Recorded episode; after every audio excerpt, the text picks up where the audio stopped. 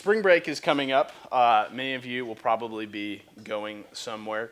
Um, some of you might be taking road trips. I love road trips. Uh, I, I remember when Sarah and I first started dating, um, she didn't live in town, she lived um, in Alberton. Uh, for those of you who aren't familiar with Alberton, it's not a good place. Like when in, in the Gospels, when people see Jesus and they're like, can anything good come from Nazareth? Um, that's pretty much Alberton.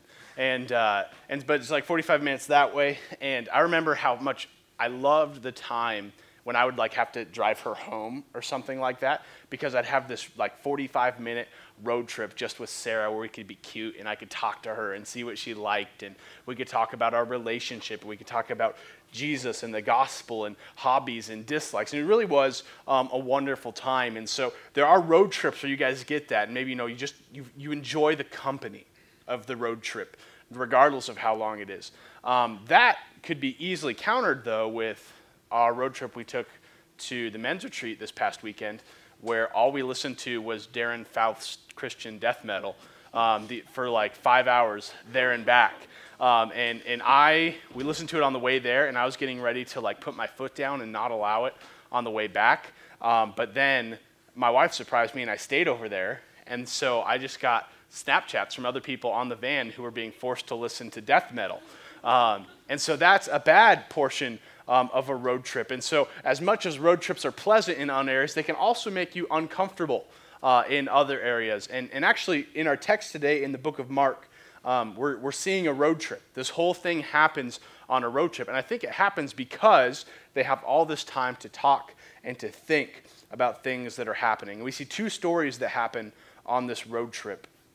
Um, but here uh, is Noah Lee, uh, who spoke to us last week. He addressed this at the end, and this kind of frames our discussion today. And so this is kind of the setup um, of what's going on, verses 32 through 34.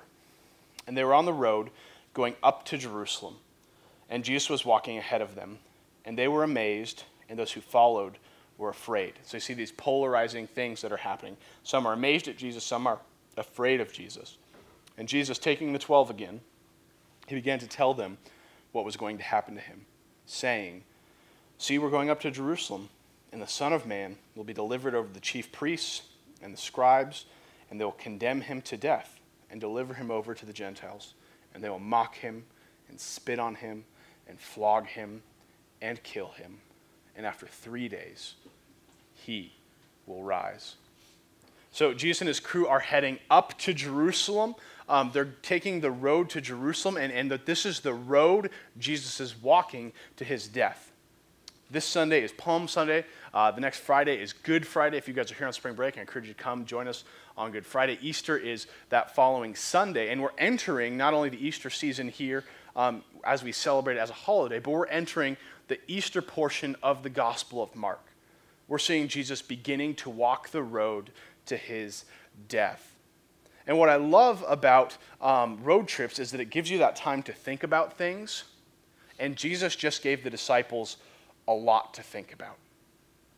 Because here, Jesus, the one they've been following for some three years now, is marching to his death. And he's telling them, and they're wrestling to understand what it means that Jesus is going to be handed over, that he's going to be delivered to the Gentiles, that he's going to be flogged, spat on, and killed. And so that's a big nugget for them to discuss. And really, the two stories we're going to see here only make sense in the shadow of what we just read. They're wrestling with this, they're trying to figure out what it means. Maybe if some of you guys are upperclassmen on spring break or going home for the summer, you're wrestling with what is it I'm going to do after this? What am I going to do this summer? What do I want to do with my degree? This is a bigger thing they're wrestling with knowing that Jesus is going to die. And so, only in, in, in, the awareness of what just happened can we begin to understand what this means. And his followers are trying to understand if Jesus is going to die, what does that mean for us followers? How, does that, how, do, how are we going to follow this Jesus who says he's going to rise, die, and rise again? And what we're going to see tonight is that following Christ requires a right view of Christ's victory, a right view of glory, and a right view of calling victory, glory, and call are two, three things that we're going to look at tonight. But first, we want to pray. Um, Lord, we thank you uh, as we enter the Easter season here, uh, that you, you have come. That you have come, that you have lived, that you have died, but more importantly, just we thank you that you have risen again to life. And it's because you are risen and ruling God, because you are God who beat death, um, who beat sin. That is why we gather here. That is why we exist. It's because you have not only saved us from physical death, you've saved us from eternal death by bringing us from death to life and purposing us to do things here on earth. I thank you, Lord, that it's the, the, the thought of heaven and of what you've secured for us in the future that makes us better citizens of this earth. So we love you, Lord. We thank you for your text tonight. We thank you for your word and your son. We press in your name. Amen. So, what we're going to see tonight, kind of the two stories are going to be broken up into two perspectives.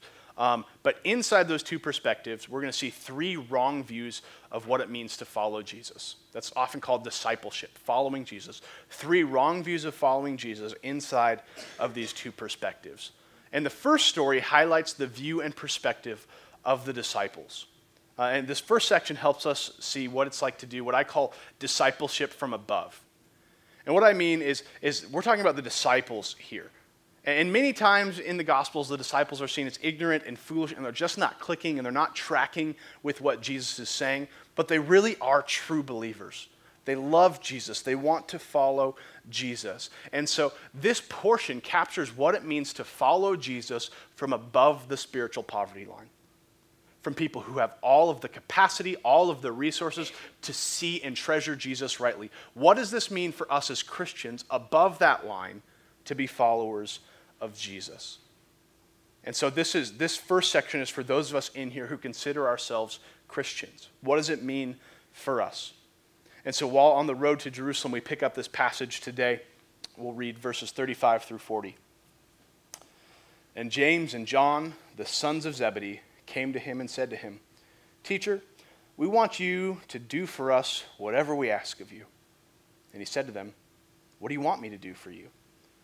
And they said to him, Grant us to sit one at your right and one at your left in glory. And Jesus said to them, You don't know what you're asking. Are you able to drink the cup I drink, or to be baptized with the baptism which I am baptized? And they said to him, We're able. And Jesus said to them, This cup that I drink, you will drink.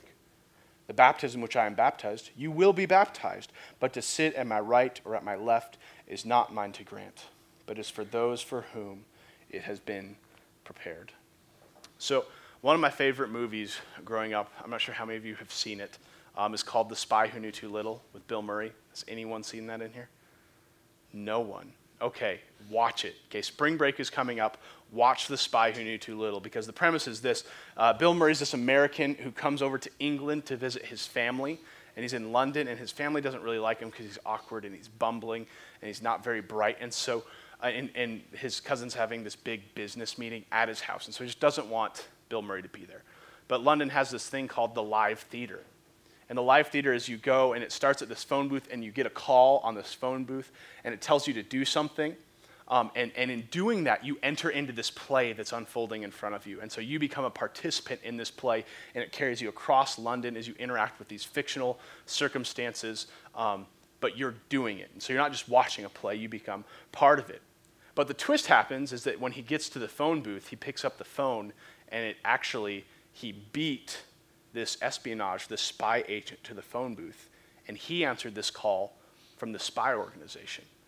And so the, what happens is this guy gets sent on this real espion, international espionage mission, mission where like, they're like trying to bomb parliament. And he thinks he's living this fictitious play.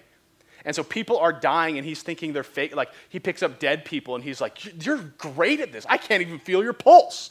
And he's going and he thinks people are shooting like rubber bullets at him, but he's involved in this real thing and he's completely oblivious to all of it. And he thinks it's this big fun joke, but he's doing this crazy disarming of bombs while it's happening. He has no idea what's going on. He's just enjoying the ride. And James and John must be living this similar life right now because they really have no clue what's going on. They're doing it, they're interacting with Jesus, they're hearing Jesus, they're seeing his miracles, but they're unable to grasp the weight and reality of what it means to follow Christ. You see, even the way they approached Jesus showed how clueless they were of what's going on. Because did you see the question they ask? They go up to Jesus and they say, Teacher, we want you to do for us whatever we ask you to do. That's a bold question to give to Jesus. See, here James and John approach Jesus Christ, the one through whom and for whom all things were created. The beginning and the end, the Alpha, the Omega, the firstborn of all creation, the lion from the tribe of Judah, the Son of God Himself, to whom and through Him are all things, will all authority will be given in heaven and on earth. And they come up to Him and they say, Dance, monkey. Do whatever we ask. Can you imagine that? The nerve to just go up and say that. I mean, I, think of just at our, our house the other night, Owen, uh, Owen was supposed to be in his room watching a movie, and he came out during community group and was sitting on my wife's lap quietly. And Sarah started to talk, and Owen grabbed her mouth and said, Shh, you need to be quiet, mom. Um, because he wasn't allowed to talk out there. And, and as funny as it was, like, who is Owen to tell Sarah how to act? And if there's, I mean, Sarah's of the same substance and of the same manner as Sarah, he's just younger. Jesus is of completely different credentials than James and John. And this story, what it goes to show is that thank goodness God didn't make us God. Because if I was God in this circumstance, I would have destroyed these two guys. Like to use the word like kill wouldn't be enough for me and my arrogance. What I would do if two minions like James and John came up and said, Do for us whatever we ask you to do. And yet, in his grace, Jesus says, What do you want me to do for you?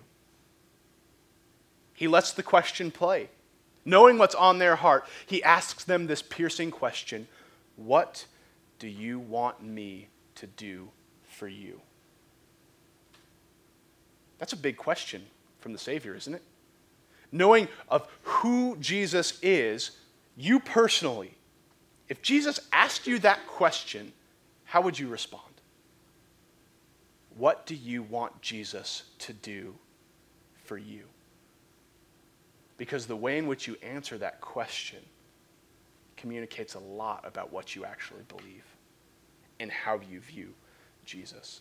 Look back at this dialogue, verses 37 through 40. Jesus says, What do you want me to do for you? And they said to him, Grant to us to sit, one at your right and one at your left, in glory. And Jesus said to them, You don't know what you're asking. Are you able to drink the cup that I drink, or to be baptized with the baptism I am to be baptized? And they said to him, Yep, we're able. And Jesus said, In this cup I drink, you will drink. In this baptism which I am baptized, you will be baptized. But to sit at my right or at my left is not mine to grant, but it is for those for whom it has been prepared. And so, this first wrong view of Jesus, this first wrong view of following Jesus, is, is that we should not be overly triumphant. We should not be overly triumphant. And what do I mean by that? I mean, James and John looked at Jesus and they want the kingdom now. They want the promises of Jesus now. They want the rule of Jesus now. They want the reward of Jesus now. And they look at this, they say, We have the Messiah. We're going to Jerusalem. Rome is represented there. Jesus, when you kick down the doors of Rome in Jerusalem, let me sit at your right, let James sit at the left, and we will rule this together. The divine trinity of ruling. Let's, let's work this kingdom. They still think his earthly kingdom is going to appear suddenly, and they want not just to be with Christ, they want to reign with Christ. Why? Because at this point, just like we would be in this circumstance, James and John are struggling to see that Jesus is altogether different from them. That he is of a different caliber, a different nature, a different type of ruler.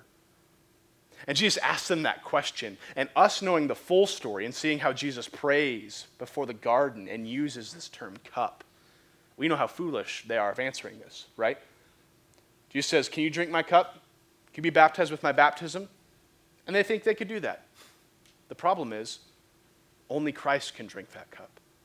Only Christ can endure that baptism. Instead, they think because they're going to Jerusalem, because they imagine this champion Jesus rolling in to take down Rome, they're like, you know, we've reached the pinnacle, Jesus. We could take it from here. Rest easy, sit on your throne. We've got this. We can take care of the. The task. We can run the kingdom.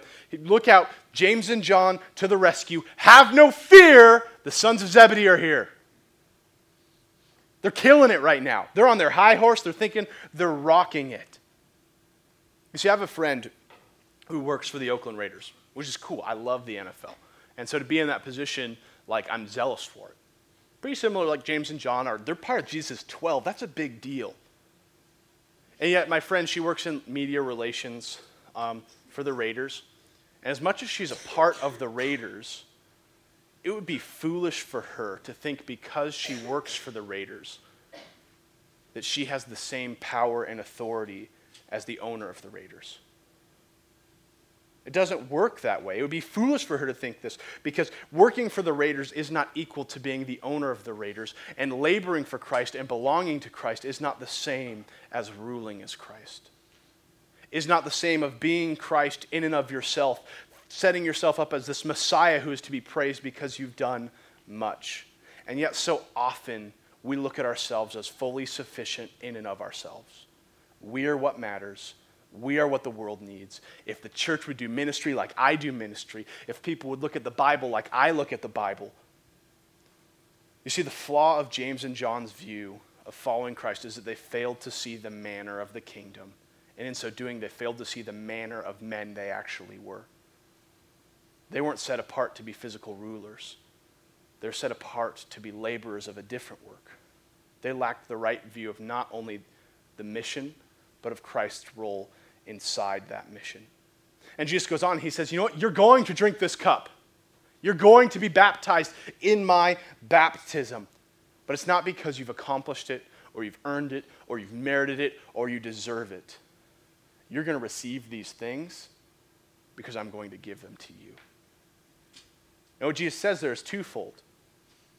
He says Jesus is going to take the cup of God's wrath for you. Jesus is going to be baptized in death for you. You can't bear that cup. You can't bear that baptism, but Jesus will bear it, and Jesus will offer you the life that comes from him bearing it.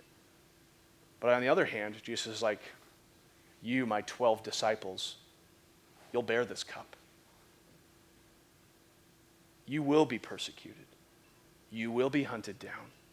You will be killed. In your time, you will know this cup I'm to take. And see, to have a view of following Jesus which is overly triumphant, thinking that you've accomplished everything that you've become, everything, it'll ultimately lead you to burnout. Because it's a wrong expectation in this life. You are not the Christ you will not experience your best life. Now you will not meet unrivaled victories at every corner. You will not be seen as glorious or abundant or prosperous in this existence. You will be disappointed at the cost of discipleship and you will eventually burn out. But that victory is coming. That glory is imminent. It will be seen. But at that day, people will not be bathed in the glory and honor of you. They'll be bathing in the glory and honor of the Christ who is capable of drinking that cup, of passing that baptism. This leads us into our second wrong view when looking at discipleship from above. Discipleship is not a position of worldly glory. We see this in Mark 1, picking up in verse 4, or 10 picking up in verse 41. And when the ten heard it, they began to be indignant at James and John. And Jesus called them and said to them, You know that those who consider themselves rulers of the Gentiles lord it over them, and their great ones exercise authority over them. But it shall not be so among you. But whoever would be great among you must be your servant, and whoever would be first among you must be slave of all. For Christ came the Son of Man came not to be served, but to give but to serve and to give his life as a ransom for many. The Son of Man came not to be served, but to serve and to give his life as a ransom for many. So, after James and John go up to Jesus, do whatever we ask you to do, Jesus, and they say, hey, we want to be your co leaders. We want to rule with you. We want to reign with you. The other 10 disciples, I love the word it uses, become indignant, boiling, off put anger surging through their veins. In one sense, it's probably due anger because of the nerve of Peter or of James and John, right? Who are you to talk to Jesus that way? I know how angry I get when Owen talks to Sarah with disrespect. There was probably some good anger in that. But also, I think the majority of this is who do you think you are that you deserve that? James and John. Right? Peter's like, Did you walk on the water? Was that you? They're weighing in their head. Judas is looking at this and he's like, dude, if you guys were in charge of the money, you'd be sunk. You can't rule with Jesus. You can't balance your own checkbook. And all these disciples are weighing in their own heads. Why not us? Why not me? You see, it's hardwired inside of us that we want to be seen as better than others. Each and every one of, the, one of us has that hardwired inside of us at a certain level. And ultimately, it's because we want to be made much of. We want to be seen as something great. I remember, uh, I don't, well, I do remember, but it happened just today. Somebody followed me uh, on Twitter, and the first thing I did, I saw the name, and I said, I don't know it. How many followers do they have? Why? Do I have influence over this person? Do I have more followers, or does he have many followers? And through his many followers, I feel like something because I'm being followed. We want to be in a position of authority because we want to be served by those under us. We want to be seen as something special because we want to be sought after as a commodity. We want to be seen as somebody who has something. We want to rise above our peers so that our peers will in some way have to yield to us. It doesn't have to be this, we don't, we're not asking to be carried around on a throne through campus, but we are asking to be seen. And we're asking to be seen as we think we ought to be seen, not as who we are actually seen. And remember, Jesus is talking here to his followers. He's not talking to the crowds. He's not talking to the Pharisees or the Sadducees. He's talking to his followers. Because deep, even in the heart of Christians, we wrestle with finding an identity viewed in Christ's view of us rather than culture's view of us. We jockey for position. Even inside of the spiritual things we do, we want to be seen as holier than others. We want to be seen as stronger than others, more devout, better at Bible study, better at prayer, better at reading, more spirit filled, more missional, more knowledgeable, more well read, more affluent, more, more communicating clearly the gospel. We want more evangelism to be seen as tied to us. Good things, but we want it for our fame, not for the results. We want to be seen. But Jesus illuminates this desire in his disciples. Look back at verse 41 through 45. I'll skip to 42 actually. And Jesus called to them and he said to them, You know that those who are considered rulers of the Gentiles, they lord it over them. And their great ones exercise authority over them. But it shall not be so among you. Whoever would be great among you must be your servant. And whoever would be first among you must be slave of all. For even the Son of Man came not to be served, but to serve, and to give his life as a ransom for many. You see, Jesus shows the fallacy that worldly power and authority doesn't really exist here. You're always under somebody else's authority. Even the President of the United States ideally yields to Congress, and Congress yields to the President of the United States. There's no one with, with uninhibited authority in our world. And even if you think you have authority, death has final authority over you. One day you will all obey death. It's just like authority doesn't exist, power doesn't exist. The, the chain of command is never ending. Even those who seem to be in a position of authority here, they have someone, and, and Jesus uses words, uses his words carefully. He says, they have someone who lord it over them. Someone who has the ability to have ownership, power, and influence over them. And so often that's what we desire with honor and glory. It's not just to be someone worthy of honor or to be worthy of someone with glory. In our heart of hearts, in the depth of our wickedness, we want to lord our position over others. We want to have the audacity of James and John and say, Do whatever I ask. Look at me. Why wouldn't you want to serve this? Why wouldn't you want to yield to this? We want people to know we're better than them. We want them to see that insurmountable gap that separates you and them. And we become a heart bent inward on ourselves, thinking only of what this means in relation to me, myself, and I. But Jesus says, You disciples must be a slave to all. And you see, in chapter 9, Jesus says, He says, the first among you must be a servant of all. But the disciples aren't getting it, okay? Servants were low in this culture, slaves were lower. Jesus is upping the ante here by using this word. It's piercing, it's biting, it's degrading, and it's all around them. And Jesus says, You will be a slave to all.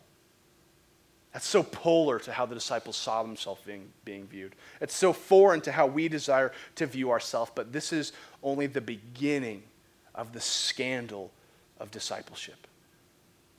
You see, Jesus doesn't merely say, You need to be a slave. I'm Jesus. You guys need to be a slave. That would make sense. But he speaks of himself in a way which should humble and stir all of us. Look at what Jesus says about himself in verse 45. For even the Son of Man, that's Jesus referring to himself, came not to be served, but to serve, and to give his life as a ransom for many. You see, as much as this text is talking about Jesus' followers, Jesus is talking about himself here. The greatest among this group of men is the one the singular one in the text who will be their servant. The one in the text who will become last for the sake of the others. Why do they not need to worry about arguing about the greatest? Because Jesus is the greatest, and he came to serve. You see, this is where Christianity departs significantly from other religions. It does that in lots of places in lots of ways, but this is a very common one because in other religions, it's this God who is seen as holy and mighty and pure and worthy of adoration and praise, and it's just his subjects who serve. You must serve out of a debt you owe to God. You must serve to earn something before that God. You must serve to appease him. But the scandal of Christianity is that this holy other, this wonderfully pure, this sovereign, benevolent ruler God sent his fully divine Son to be both the present ruling king, but also the faithful suffering servant. God, in all of his glory, came to serve those who were far off. Look at Paul's words in 2 Philippians 2, or 2 Philippians. Bible quiz, you lost. Um, in Philippians 2, verses 4 through 11. Let each of you look not to his own interests, but also to the interests of others. Why? Here's the presiding principle Have this in mind among yourselves, which is yours in Christ Jesus, who, though he was in the form of God, did not count equality with God a thing to be grasped, but emptied himself by taking the form of a servant, being born in the likeness of men and being found in human form, he humbled himself, becoming obedient to the point of death, even death on a cross. Therefore, God has highly exalted him and bestowed on him the name that is above every name, so that at the name of Jesus every knee should bow in heaven and on earth and under earth, and every tongue confess that Jesus Christ is the Lord, to the glory of God the Father. You see, Christianity is not for those who want to elevate their standings before earth, earthly men. It's not for those who wish to rise above the ever changing status quo. It's not for those concerned with worldly accolades and temporary prestige. Christianity is for those who see the weight and service of Christ, the God man who took on human flesh and humbled himself to come into our world to take on our flesh in all of its messiness. Not standing on the sidelines surveying the damage from the throne of his divinity, but rolling up his sleeves and going shoulder deep in the pain and hurt of this broken humanity, bearing the scandal of our sin and the weight of depravity on his royal head becoming the ransom for the lowest of the low, the swine of the earth, facing humility and shame, dripping with the spit of the soldiers and the sin of the sinners. And then, and only then, having been led to death on a cross in his humility, being raised once more to the fullness of the glory, to the praise of God the Father, where one day every tongue shall confess and every knee shall bow, not to the fame and fortune of what you have done or what you have done for God or what you have done to merit, but at the humble and exalted Jesus Christ.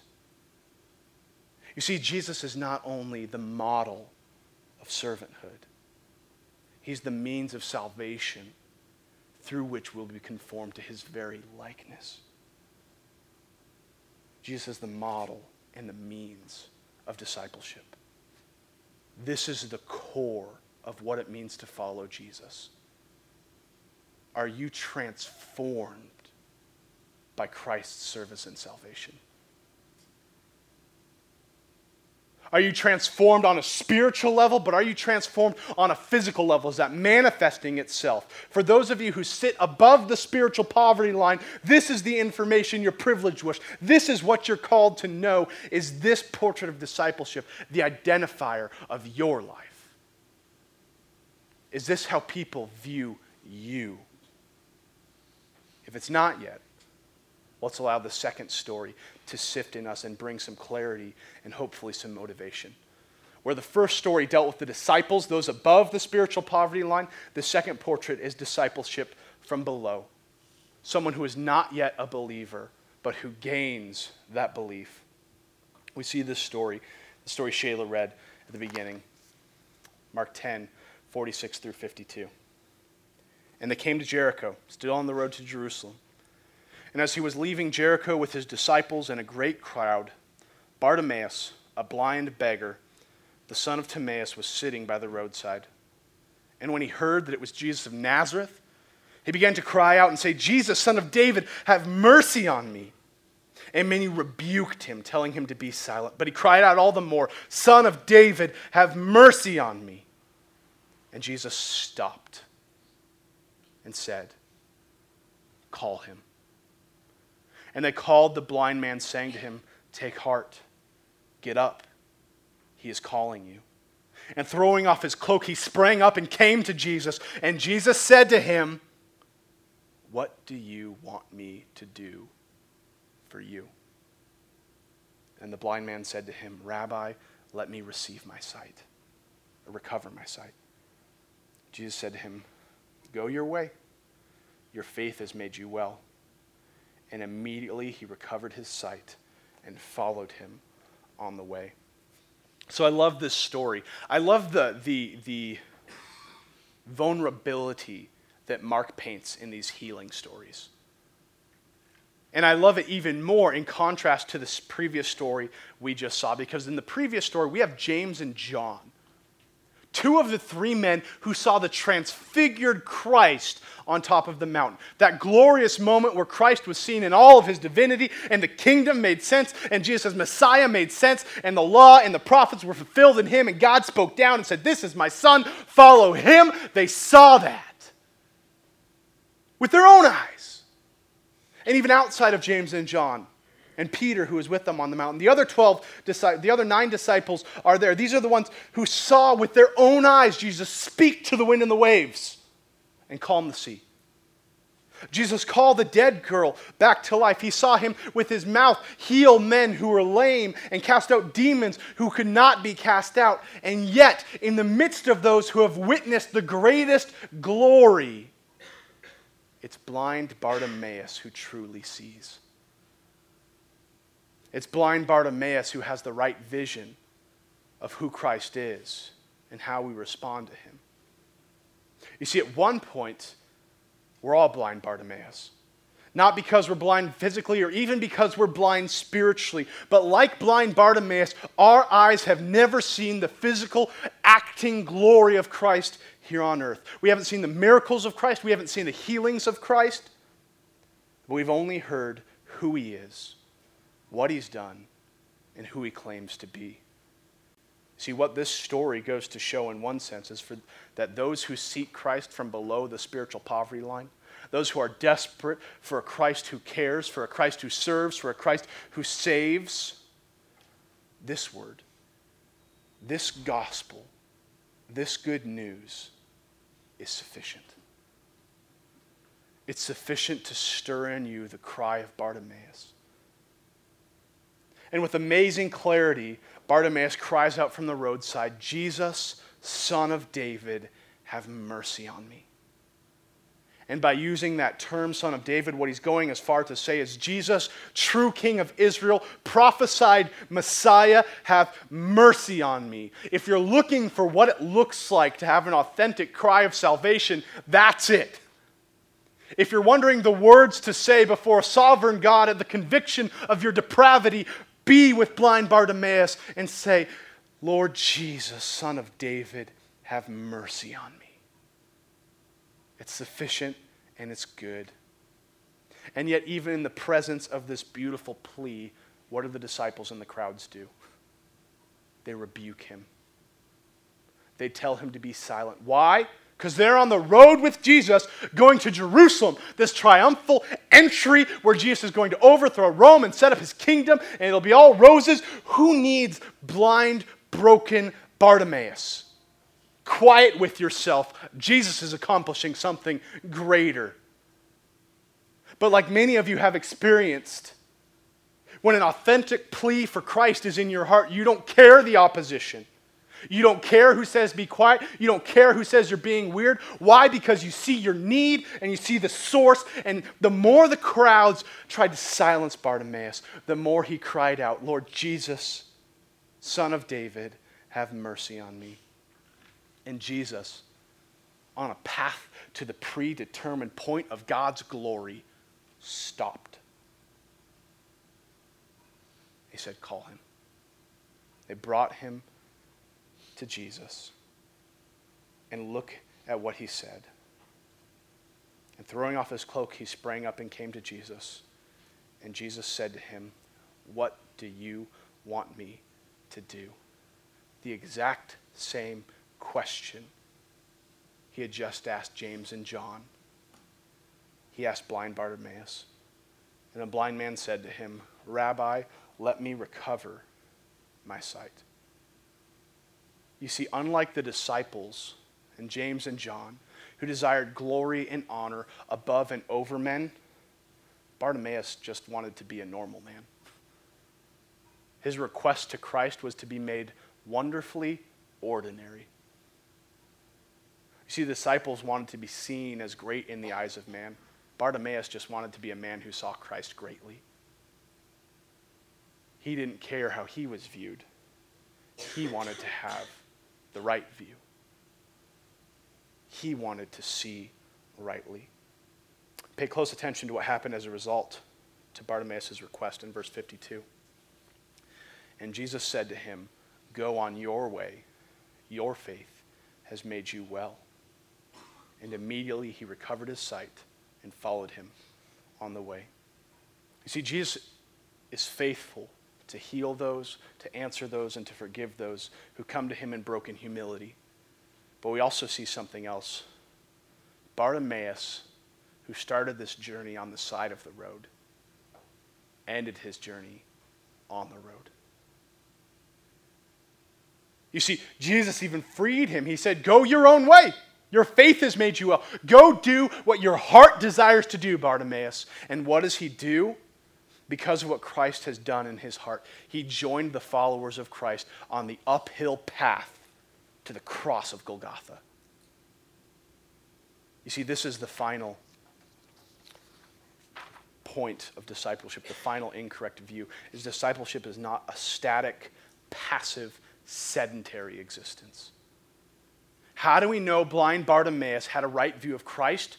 because his view of Christ led him to follow Christ. You see, he moved past his previous state and he became someone who became actively engaged in the mission and following of Jesus. To follow Christ fully is to become active in his plan and his purpose and join Jesus on the road that he has set for us. You see, in this text, not only do we see a change of Bartimaeus' life, but we also see a great change in the life of the disciples. You see, in verses 35 through 45, the disciples are arguing and angry with each other because of the pride in their heart concerned only of their standing before men. In verse 48, the disciples in the crowds hear the plea of blind Bartimaeus and they tell him to be quiet and rebuke him because the kingdom of God is coming. We don't need your blind eyes or your lame legs. But then something amazing happened. Verse 49 is, is what the weight of this text to me. And Jesus stopped and he said to the crowds, he said to the disciples, Call him. And they called the blind man, saying to him, Take heart, get up. He's calling you. The call of Jesus not only changes our position before God, but it changes our actions and it changes our message. You see, what the disciples said in verse 49 is a lot different than what they said in verse 48, rebuking Bartimaeus. What they said in verse 48 is a lot different than what James and John just said. Grant me to sit at your left hand and at your right hand as you reign in glory. You see, to be a disciple, to be a follower of Christ, is to join with the rest of the redeemed and cry out to a wounded humanity Take heart Get up. Jesus is calling you. That's our message. That's our hope. That's our task. Those who have been redeemed by Christ join in the realized call of the redeemed. And we go forth as his followers, and we proclaim his truth, and we serve his people, and we enter into the mire and brokenness of humanity to share the message of salvation, which cannot be found in anyone else. And we serve, and we are slaves because we have been freed by a message of beautiful submission to the plan of God, the wrath of God, the glory of Christ, and the freedom from sin. You see, we cannot afford to be unconcerned with our world because we need to serve that world in our actions and ultimately in our message. You see, following Christ truly, for you who are in here, is not mere head knowledge. It's not punching your, your card or getting your stamp to ultimately one day end up in heaven, unconcerned with the life you're living here on earth. Following Christ requires a right view of your victory, found only in Christ and in Christ alone. A right view of your glory, found ultimately in Christ and Christ alone. And a right view of your call, wonderfully purposed to labor for Christ and Christ alone. So, my concluding question to you what do you want Jesus to do for you? In light of who he is, in light of what he's done, in light of your salvation, what do you want Jesus to do for you? It's the very question that was asked to James and John, the very question that was asked to blind Bartimaeus, and the very question you'll be held responsible for in your own life. What is it you want the Savior of the world to do for you? My prayer is that your answer would be make me into this kind of follower. Save me into this kind of salvation. Redeem me, heal me, purpose me, use me. Make me a slave to the glory, glorifying task of discipleship. Let's pray.